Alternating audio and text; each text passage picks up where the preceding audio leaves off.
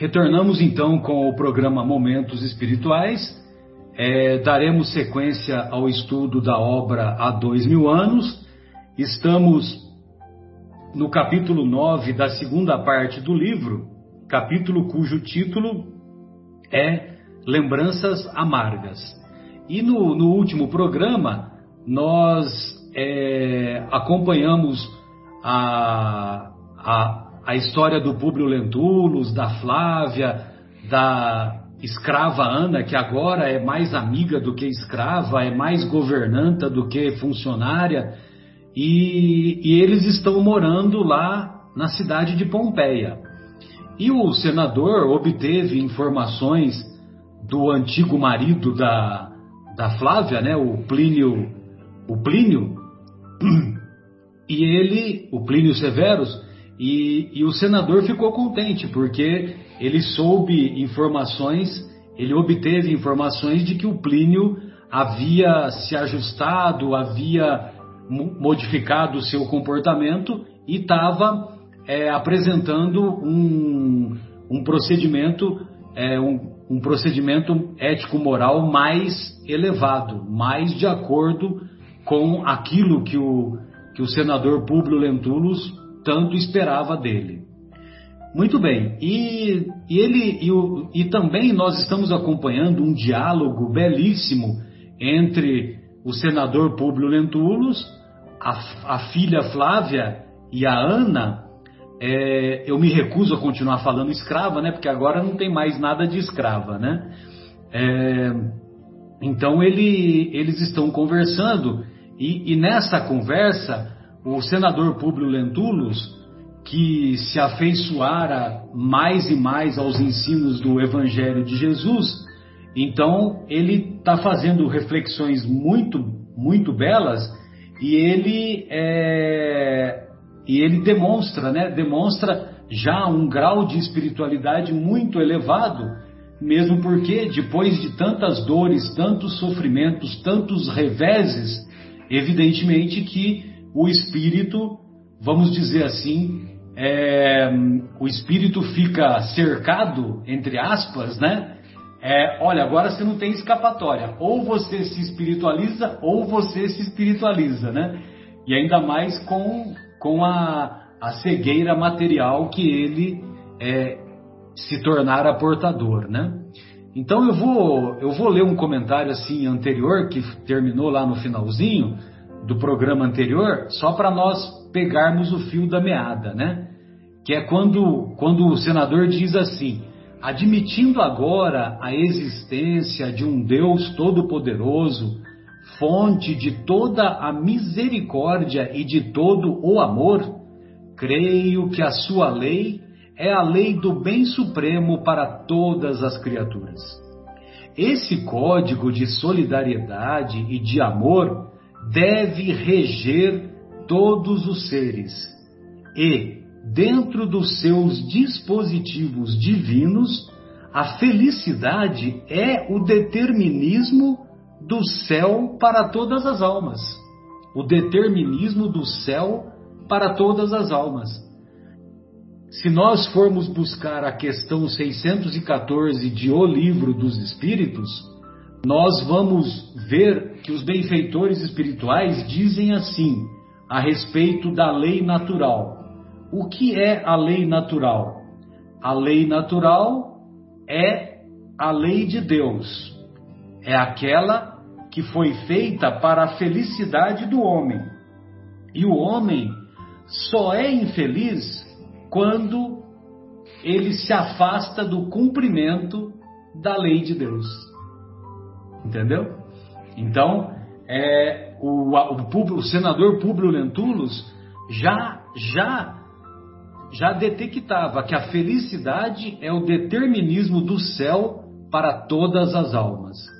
Toda vez que caímos ao longo do caminho, favorecendo o mal ou praticando-o, efetuamos uma intervenção indébita na lei de Deus com a nossa liberdade relativa, contraindo uma dívida com o peso dos infortúnios. Como o senador estava acostumado com, com a elaboração de leis, cumprimento de leis, então ele tem uma visão bem, é, bem sólida, bem concreta sobre, a, é, sobre aquilo que seria a lei de Deus.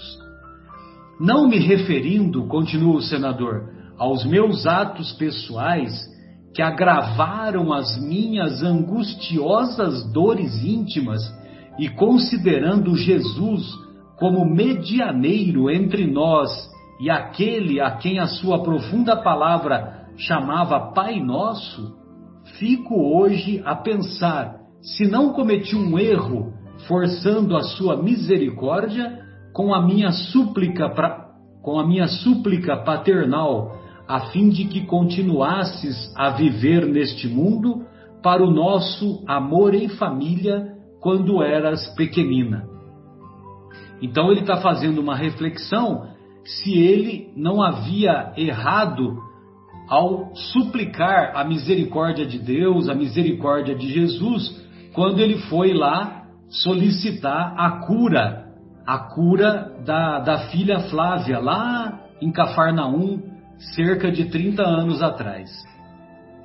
Flávia Lentulha e Ana, que acompanhavam os raciocínios do senador, desde muitos anos lhe seguiam as conclusões morais cheias de surpresa em face da facilidade íntima com que sabia aliar as lições penosas do seu destino aos princípios pregados pelo profeta Nazareno. Ou seja, a Flávia Lentulha e a Ana, elas estavam admiradas de ver a capacidade de, de espiritualização que o nosso querido senador estava demonstrando. Na verdade, meu pai, disse Flávia Lentulha, depois de longa pausa, tenho a impressão de que as forças divinas haviam deliberado arrebatar-me do mundo.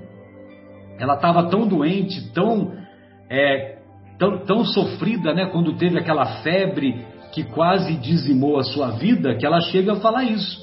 Que ela, que ela achava que as forças divinas haviam decidido arrebatar-me do mundo, considerando as dores penosas que me esperavam na estrada escabrosa do meu destino desventurado. Ou seja, quando ela, quando ela olha para trás e vê tanto sofrimento que ela falou, que ela, que ela passou, então, a, naquele momento lá em Cafarnaum, significaria para ela que se, ela seria poupada daqueles sofrimentos que viriam depois, né? Então, por isso que ela diz né, que, que ela, ela tinha essa impressão de que as forças divinas haviam decidido pelo, pela sua pela, pela conclusão da sua vida física naquele momento. Sim, ajuntou o senador, cortando-lhe a palavra, ainda bem que me compreendeste. A vida e o sofrimento nos ensinam a entender melhor o plano das determinações de ordem divina. Antigos iniciados das religiões misteriosas do Egito e da Índia acreditam que voltamos várias vezes à Terra noutros corpos. Ou seja, o senador Públio Lentulus, ele tinha acesso aos, aos estudiosos da época, a, aos estudiosos da sua época, e ele sabia que os, que os iniciados, aqueles que frequentavam, aqueles que frequentavam os templos os templos romanos, os templos na, na Índia, no Egito, eles sabiam que esses iniciados, eles tinham mais conhecimento espiritual, tinham conhecimento espiritual do Deus único, da imortalidade da alma, tinham conhecimento da reencarnação e assim por diante. Nesse instante, o velho Patrício fez uma pausa.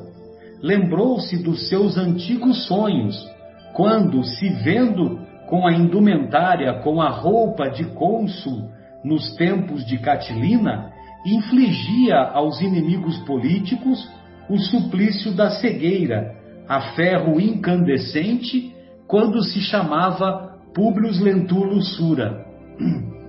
Ou seja, Então ele se lembrou daquele sonho, e naquele sonho é, era o reflexo daquilo que ele havia feito numa existência anterior, quando ele havia determinado a queimar a, a vista dos inimigos políticos lá na época do, senador, do imperador ou do senador Catilina, é, que era o governante lá da época, né, do imperador Catilina. Então, nos seus pensamentos caía como que uma torrente de ilações novas e sublimadas, como se fossem renova, renovadoras inspirações da sabedoria divina. Como ele estava naquela fase de muita meditação, de muita reflexão interior, então, logicamente, e de posse desse conhecimento espiritual mais, mais aperfeiçoado, então ele, ele, ele conseguia obter essa inspiração permanente da sabedoria divina. Depois de alguns instantes, como se o relógio da imaginação houvesse parado alguns minutos, para que o coração pudesse escutar o tropel das lembranças, o rol das lembranças no deserto do seu mundo subjetivo, murmurava, confortado, na posse tardia do roteiro do seu amargurado destino. Então agora ele vai fazer uma reflexão mais profunda do que do que talvez ele pudesse ter tido outro rumo na sua vida, né? Se ele não tivesse feito as escolhas equivocadas. Hoje creio, minha filha, que se as energias sábias do céu haviam decidido a tua morte em pequenina, determinação essa que eu possivelmente contrariei com a minha súplica angustiosa de Pai, descoberta em silêncio pelo Messias de Nazaré, no recôndito do meu orgulhoso, do meu orgulhoso e infeliz coração, é que deverias ficar livre do cárcere que te prendia, de modo a te preparares melhor para a resignação para a fortaleza e para os sofrimentos. Certamente, se você tivesse desencarnado quando criança, certamente renascerias mais tarde e encontrarias as mesmas circunstâncias e os mesmos inimigos, mas terias um organismo mais forte para resistir aos embates penosos da existência terrestre. É verdade, ela poderia renascer com uma saúde, um organismo mais forte. Só que ela, como ela sofreu muito, do ponto de vista espiritual, ela não estaria na posse da fortaleza espiritual que ela adquiriu com o sofrimento que ela experimentou também, né? Aí é que está a sabedoria de Deus, né? Então, é, Deus dá prioridade para as coisas espirituais. Foi mais importante Deus usar a sua misericórdia infinita e permitir que a Flávia fosse, fosse tivesse a sua vida preservada quando criança e ela teve 30, 40, 50 anos de existência a mais e, e, as, e esse período a mais que ela teve ela obteve é, a, a, a, fortaleza espiritual que certamente contribuiu para seu é, para a sua evolução. Reconhecemos hoje, portanto, que há uma lei soberana e misericordiosa a que devemos obedecer, sem interferir no seu mecanismo feito de misericórdia e sabedoria.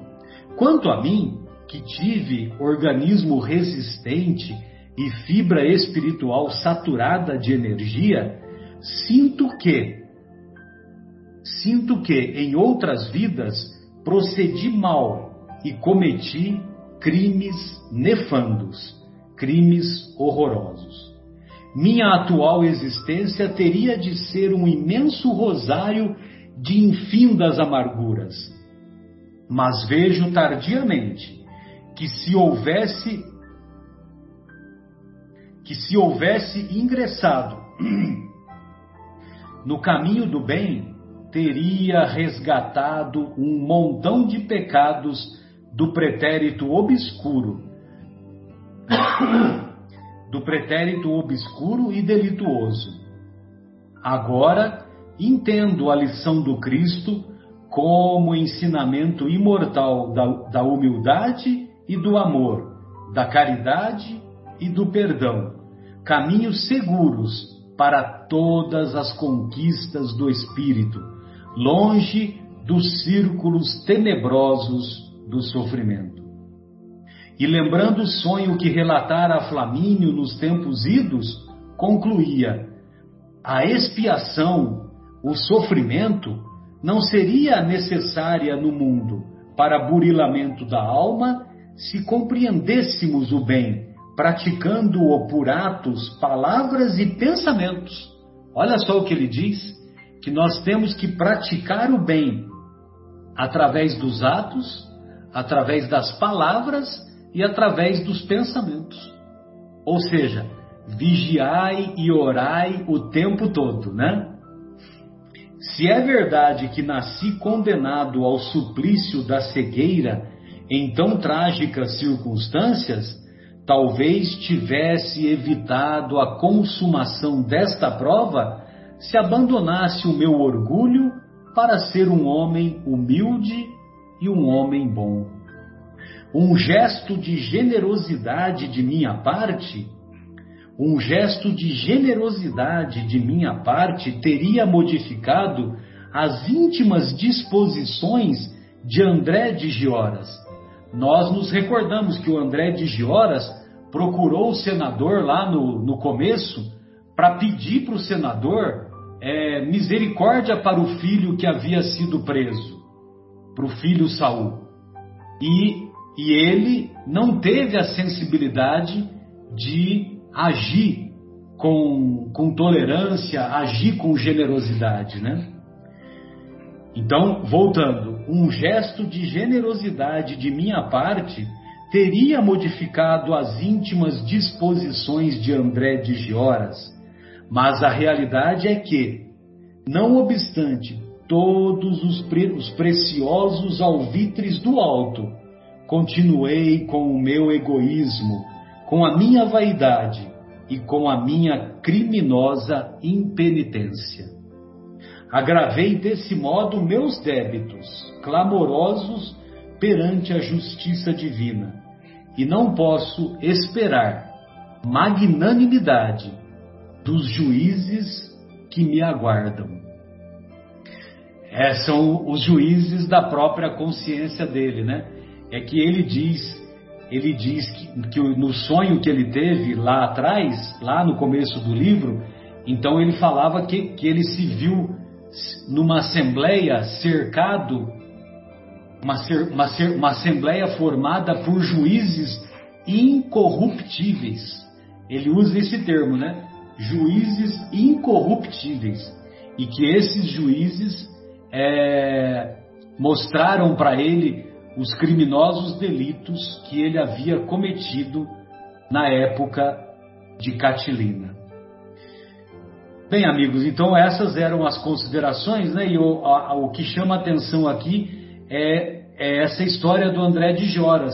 Se ele tivesse agido com generosidade para o André de Gioras, o André de Gioras não levaria adiante a, a ideia da vingança, né? E certamente o filho Marcos não seria, não seria, é, como é que fala o termo que ele é, não teria sido raptado. Não teria raptado. sido raptado, raptado. Obrigado, Vera. Me fugiu completamente. Não teria sido raptado e ele não, simplesmente foi ele foi apartado da convivência com o filho, né? Do mesmo jeito que o André de Gioras, a, a escravidão representou para o André de Gioras, a escravidão de Saul, representou também a ausência de convivência né, com o filho. Né? Lógico que o André de Gioras também poderia ter agido de maneira diferente. Mas, evidentemente, que o nosso querido Públio Lentulus está fazendo uma avaliação, uma autoavaliação das, das opções que ele havia feito. Né? E aí, Marcos, como que se dá a continuidade dos acontecimentos, querido? Por favor. Ah, pois não, Marcelo. É, bom, só lembrando também que a Lívia mesmo, no momento daquela pedrada, é, que ele, ele pede, pede, para que prendam o garoto, ela, ali ela já pede para que não, não fosse preso, já libertasse ele. Então ali naquele momento mesmo, se ele desse ouvidos, né, é, talvez já teria evitado tudo o que se passou. Né? Mas vamos lá. É, o velho Públio Lentulus, Lentulus né, tinha uma lágrima dolorosa no canto dos olhos apagados. Mas Ana, que ansiosa de escutar as palavras e conceitos e que se regozijava, é, regozijava intimamente, verificando que o orgulhoso Senhor atingira as mais justas conclusões de ordem evangélica, evangélica. Ilações a que também ela havia chegado nas meditações da velhice, esclarecia bondosamente como se as suas afirmativas simples e incisivas chegassem no momento justo para a consolação de todos é, você vê que é um momento de transformação do homem, né? É, e, e Ana observa bem isso, a transformação do público para uma nova pessoa. E aí ela fala, senador, todas as vossas observações são criteriosas e justas. Essa lei das vidas múltiplas em favor do nosso aprendizado nas lutas penosas do mundo, eu a aceito plenamente, pois, nas suas divinas lições, Jesus asseverou que ninguém poderá penetrar o reino dos céus sem renascer de novo. Aquela conversa que ele teve com Nicodemos, né? Ela cita a conversa que ele teve com Nicodemos.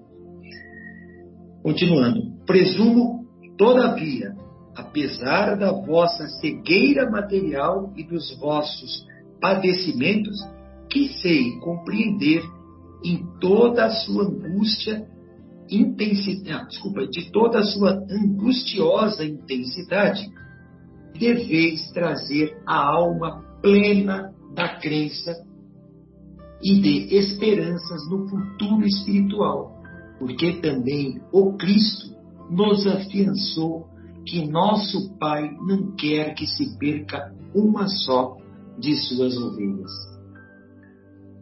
Públio Lentulus sentiu que uma força inexplicável lhe brotara no íntimo, como se fora manancial desconhecido, no estranho conforto, preparando-o para enfrentar dignamente todos os amargose, amargores, todas as amargores.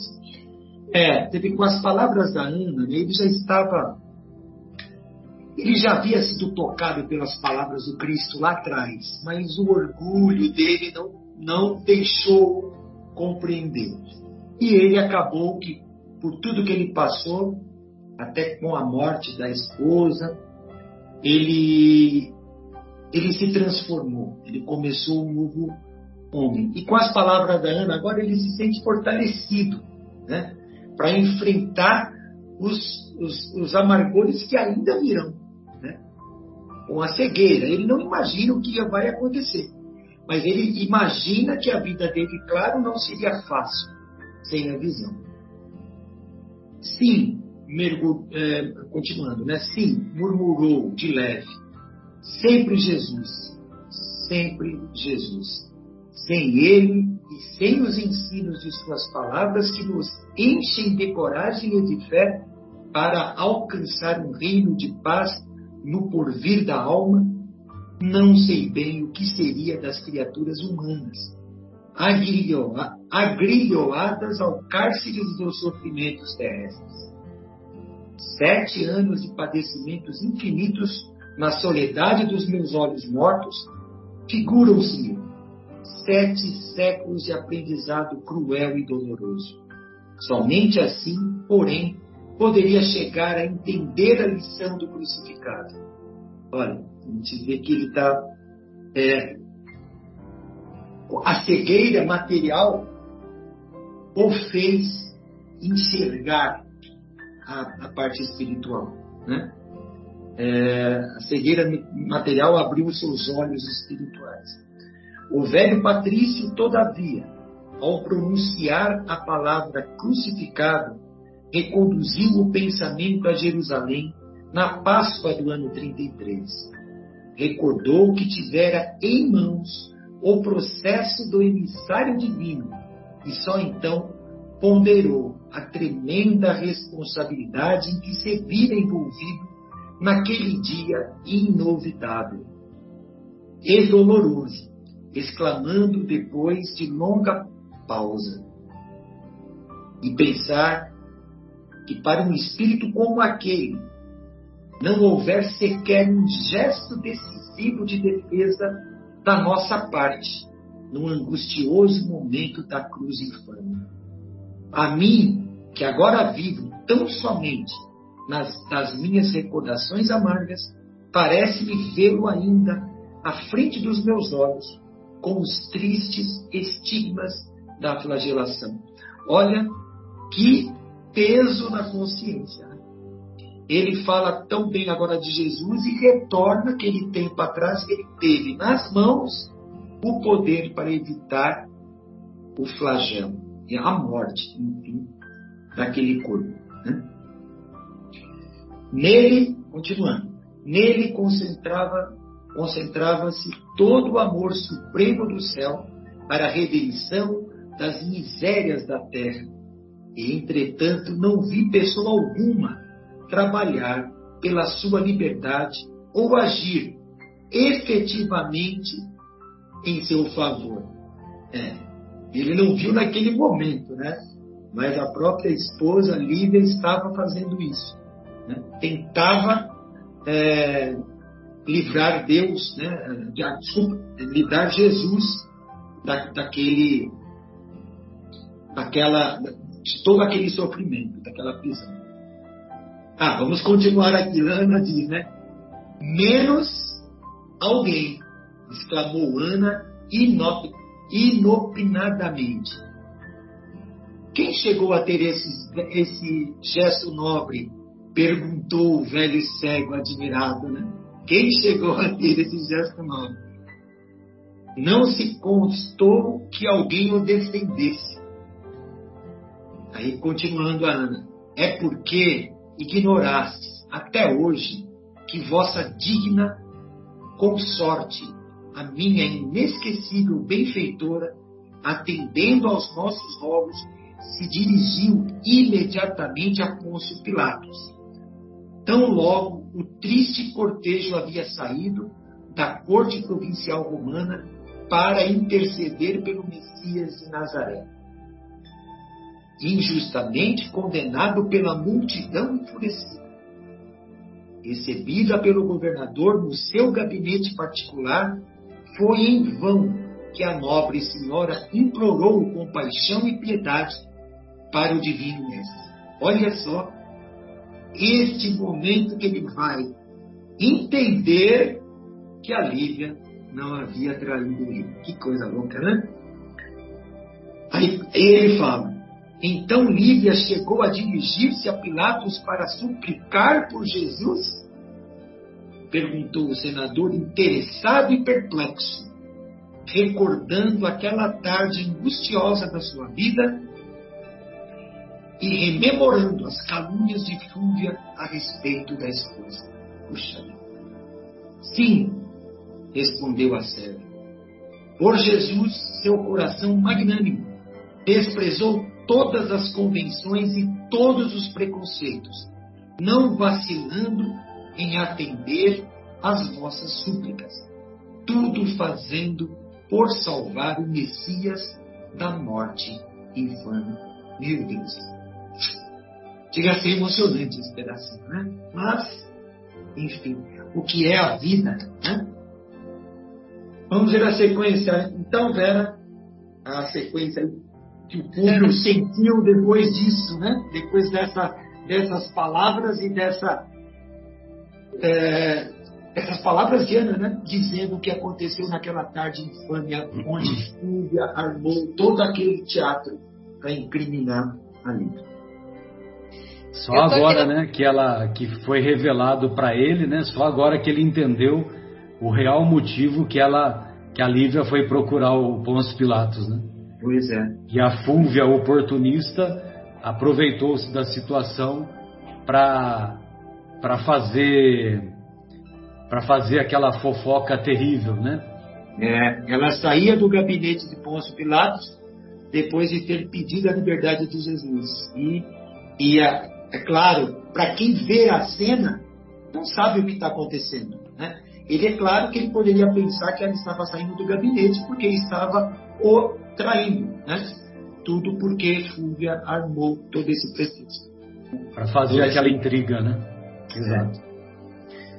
Pois não, Vera, gostaria de ouvi-la, querida. Como é, que se, como é que se dão os acontecimentos em seguida?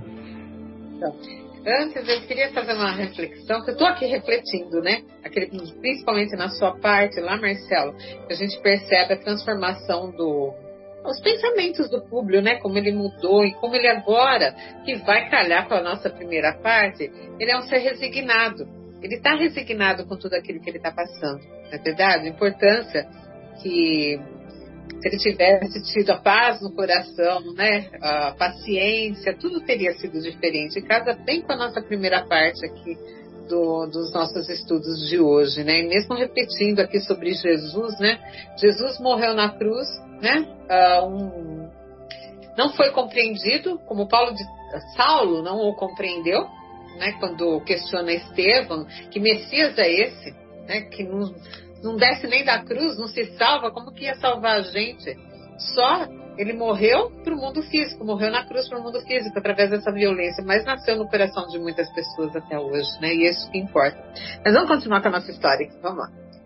Uh, Publio Lentulus sentiu então grande dificuldade para externar seus pensamentos, com a garganta sufocada de emoção dentro de suas amargas lembranças e com os olhos mortos marejados de lágrimas.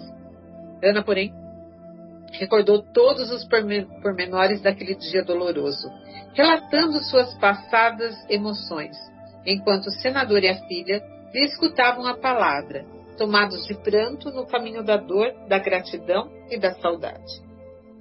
E era desse modo que, ao fim de cada dia, sob o céu brilhante e perfumado de Pompeia, aquelas três almas se preparavam para as realidades consoladoras da morte, dentro da claridade eterna e triste das lições amargas do destino, na esteira das recordações amigas. E aqui está encerrando esse capítulo. Né? Eles uh, fazendo essas todas as tardes essas reflexões, né? refletindo, voltando os acontecimentos do passado.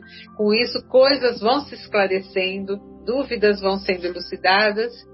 E aí vamos ver, nós vamos entrar no capítulo 10, nos derradeiros minutos de Pompeia. E eles deixam a entender também, ou, Vera, eu, eu, quero crer, né, que além uhum. das, das reflexões do, do que eles vivenciaram, certamente eles, eles estudavam os textos que chegaram até eles, né? Entendeu?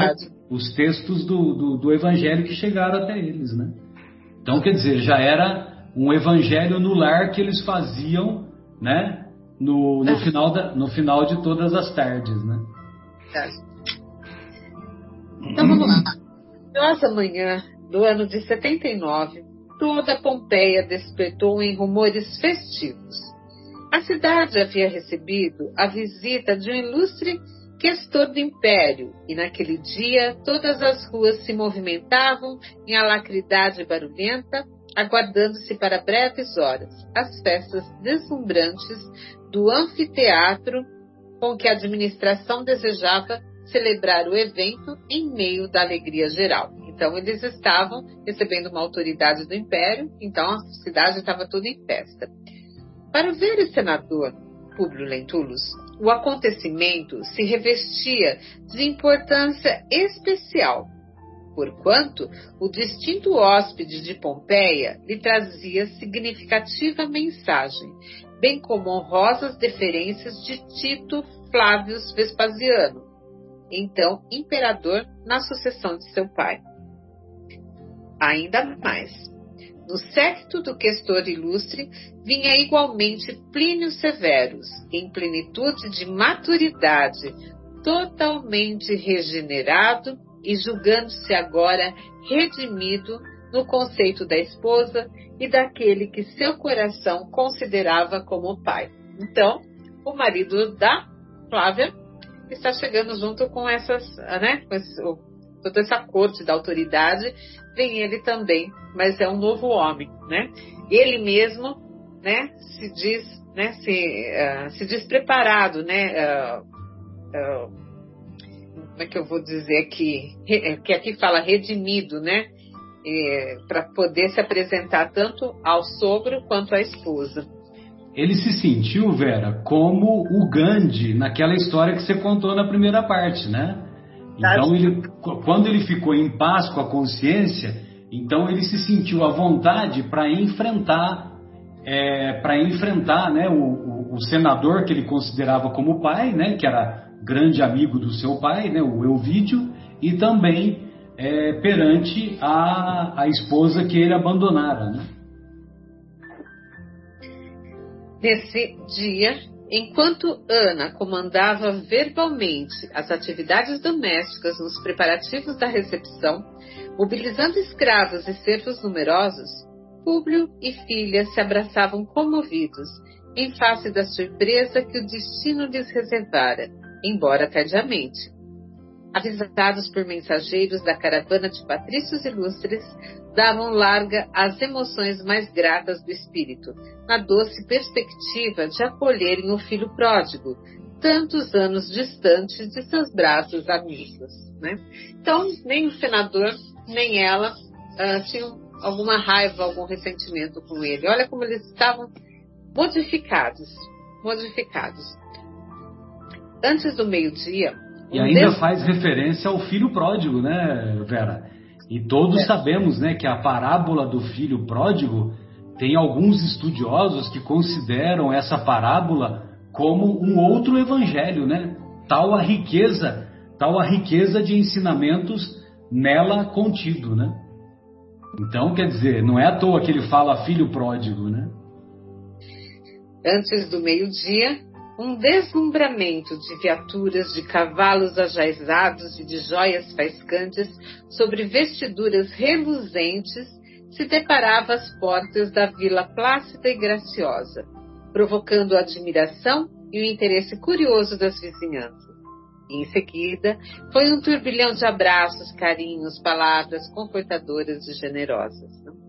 Quase todos os patrícios, em excursão pela campanha, conheciam o senador e sua família, representando esse acontecimento um suave encontro de corações. Lógico, né? Ele foi uma autoridade em Roma, né?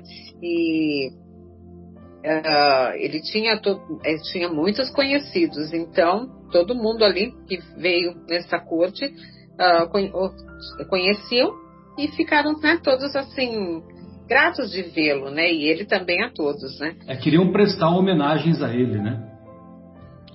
Campania, Campania é a região da Itália ali na, na região de Nápoles, né? Pompeia, se você olhar no mapa, Pompeia é bem próxima de Nápoles. Públio Lentulus abraçou Plínio, demoradamente, como se fizesse a um filho bem amado, que voltasse de longe e cuja ausência houvera sido excessivamente prolongada. Experimentava no íntimo impulsos de extravasão de afeto que o seu coração dominou, para não provocar a admiração injustificada dos circunstantes, né? Então ele se ponderou, apesar do abraço apertado, ele se ponderou um pouco. Meu pai, meu pai, disse o filho de Flamínio, em tom discreto e quase imperceptível aos seus ouvidos, quando lhe beijava a fronte encanecida. Já me perdoaste? Ó oh, filho, como tardaste tanto? Quero-te como sempre e que, te, e que o céu te abençoe, respondeu o velho cego emocionado. Então ele, Plínio, estava perguntando se ele já havia perdoado e, logicamente, né, o Públio, como a todo pai, né, tinha perdão, só queria ele por perto. Daí a instante, após o doce encontro de Plínio e sua mulher, exclamou o questor em meio do silêncio geral: Senador, honro-me em trazer-vos preciosa lembrança de César, acompanhada de uma mensagem de reconhecimento da alta administração política do Império. Um dos mais fortes e mais justos motivos de minha permanência em Pompeia e incumbo, incumbo o vosso amigo Plínio Severus de vos entregar, neste momento, estas relíquias que representam uma das mais significativas homenagens do Império ao esforço de um dos seus mais dedicados servidores. Então vamos ver o que, que será que Públio Lentulus sentia bem a suprema emoção daquela hora. A homenagem do imperador, a carinhosa presença dos amigos, a volta do genro aos seus braços paternos representavam para o seu coração uma alegria entontecedora. Seus olhos, entretanto, nada podia ver no seio de sua noite. Ouvia aqueles apelos generosos como um desterrado da luz de quem se exumassem as recordações mais queridas e mais doces. Apesar dele não enxergar nada, ele sentia tudo aquilo lá. Amigos, disse enxugando uma lágrima furtiva nos olhos apagados. Tudo isso é para mim a maior recompensa de uma vida inteira. Nosso imperador é um espírito excessivamente generoso, porque a verdade é que nada fiz para merecer o reconhecimento da pátria. Minha alma, todavia, exulta convosco, meus patrícios, porque a nossa reunião nesta casa é símbolo de união e trabalho nos elevados encargos do império. Então ele, modestamente, ele recebe toda essa homenagem, né? E mais assim, ele que ele estava mais exultante era realmente essa confraternização que ali acontecia nesse momento, né? E acho que a gente para por aqui, né, Marcelo? Você quer que eu leia mais um pouquinho?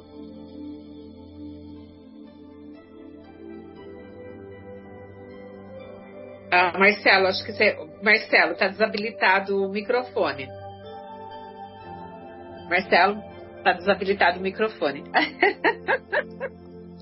É, desculpe, eu acho que vale a pena prosseguir um pouquinho, porque aí a gente não perde o, o, o fio dos, desses acontecimentos aí, né? Tá, vamos lá então. Vamos lá. Antes, contudo, alguém lhe tomava as mãos encarquilhadas, levando-as aos lábios úmidos, deixando, porém, nas pequeninas conchas das rucas, duas lágrimas ardentes. Plínio Severus num gesto espontâneo, ajoelhara-se e, osculando-lhe as mãos, dava expansão ao seu afeto e reconhecimento, ao mesmo tempo que lhe fazia entrega da mensagem imperial que o velho senador não mais podia ler. Né? Então Olha que pega... gesto bonito, né, de, de, humildade, né, se ajoelhando perante ele, né, e Sim. com um gesto de, de, gratidão e de reconhecimento. Né? Públio Lentulus chorava, sem poder pronunciar uma única palavra, tal emoção que lhe oprimia o íntimo, enquanto os circunstantes lhe acompanhavam as atitudes com os olhos rociados de pranto.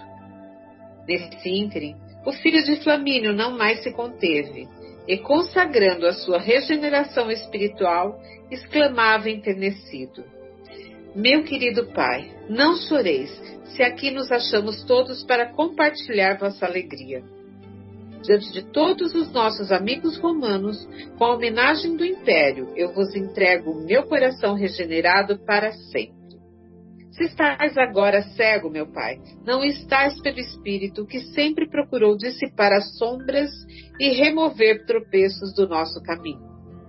Continuareis guiando os meus, ou melhor, os nossos passos, com as vossas antigas tradições de sinceridade e de esforço na retidão do proceder. Voltareis comigo para Roma e, junto de vosso filho reabilitado, organizareis novamente o palácio do Aventino. Serei então para todo sempre uma sentinela do vosso espírito para vos amar e proteger. Tomarei minha esposa a meu inteiro cuidado e dia a dia tecerei para nós três uma auréola de venturas novas e indefiníveis, com os milagres da minha afeição e morredora. Em nossa casa do Aventino florescerá uma alegria nova, porque hei de prover todas as vossas horas com um amor grande e santo de quem, conhecendo todas as duras experiências da vida, sabe agora valorizar seus próprios tesouros. Olha que palavras mais lindas, quer dizer que Plínio assume para ele toda a responsabilidade agora do, de Públio, né? E da filha, da esposa, querendo retomar toda a vida, né, que se não fosse por tantos acontecimentos uh, nefastos, né, que uh, teria sido lá no Palácio do Aventino, né, uma vida aventurosa. Devido às escolhas infelizes dele, né? O livre-arbítrio, hein, gente? É. a gente não fala. o interessante é que ele, ele se sensibilizou, né? O Plínio, ele se sensibilizou, o coração dele ficou sensibilizado ao longo desses anos, né? Quando ele faz uma, certamente ele faz uma releitura do seu proceder. Ah, aí, com o passar do tempo, o pensamento dele, né? O cérebro, o cérebro ficou, é, foi tomado pra, pela, pela razão para ele buscar, para ele buscar fazer a correção do rumo desses acontecimentos e, e aí ele foi em busca do, do próprio trabalho para executar para executar essa essa nova é, esse novo curso na, na sua vida, né? Então é como nós nós estudamos ontem uma lá no Anel de Luz, sabe, Vera? Lá no Anel de Luz, uma mensagem muito bonita chamada assim: reparemos nossas mãos, né? E é a, é a lição 179 da obra Fonte Viva. E num determinado momento, o Emmanuel, que foi o senador Públio Lentulus, né? O Emmanuel diz assim: é, o coração inspira, o cérebro pensa e as mãos realizam, as mãos executam. Então, ele colocou em prática a própria, a própria redenção. Ele procurou, depois que ele, é, que ele, vamos dizer, que ele, vamos dizer assim, que ele redimiu o seu mundo íntimo, ele se sentiu fortalecido, ele se sentiu com autoridade moral suficiente para encarar o senador e a própria esposa Flávia, né? Então, e aí ele, aí ele planejava outras coisas, né? Ele queria voltar para o convívio com os familiares e lá no, no Palácio do Aventino, né? Aquela residência famosa do senador Publio Lentulus e, evidentemente, agora ele, é, esse era o novo projeto dele, né? Levar a família de volta para Roma e tocar os dias na maior, na maior harmonia possível para os valores da época, né?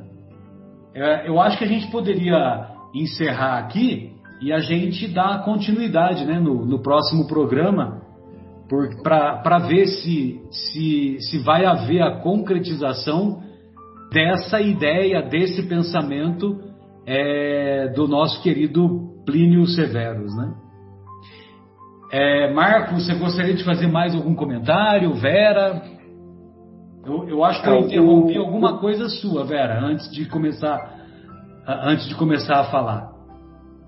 Ah, agora já passou, então. Ah, então eu peço desculpas, viu? Eu acho que você ia fazer algum comentário e eu, eu atropelei, mas eu atropelei com amor e com carinho, viu? um comentário que eu faço a respeito até de ontem, né? É, quando o Emmanuel fala o coração o coração inspira, né? É como o coração como a morada do espírito, né?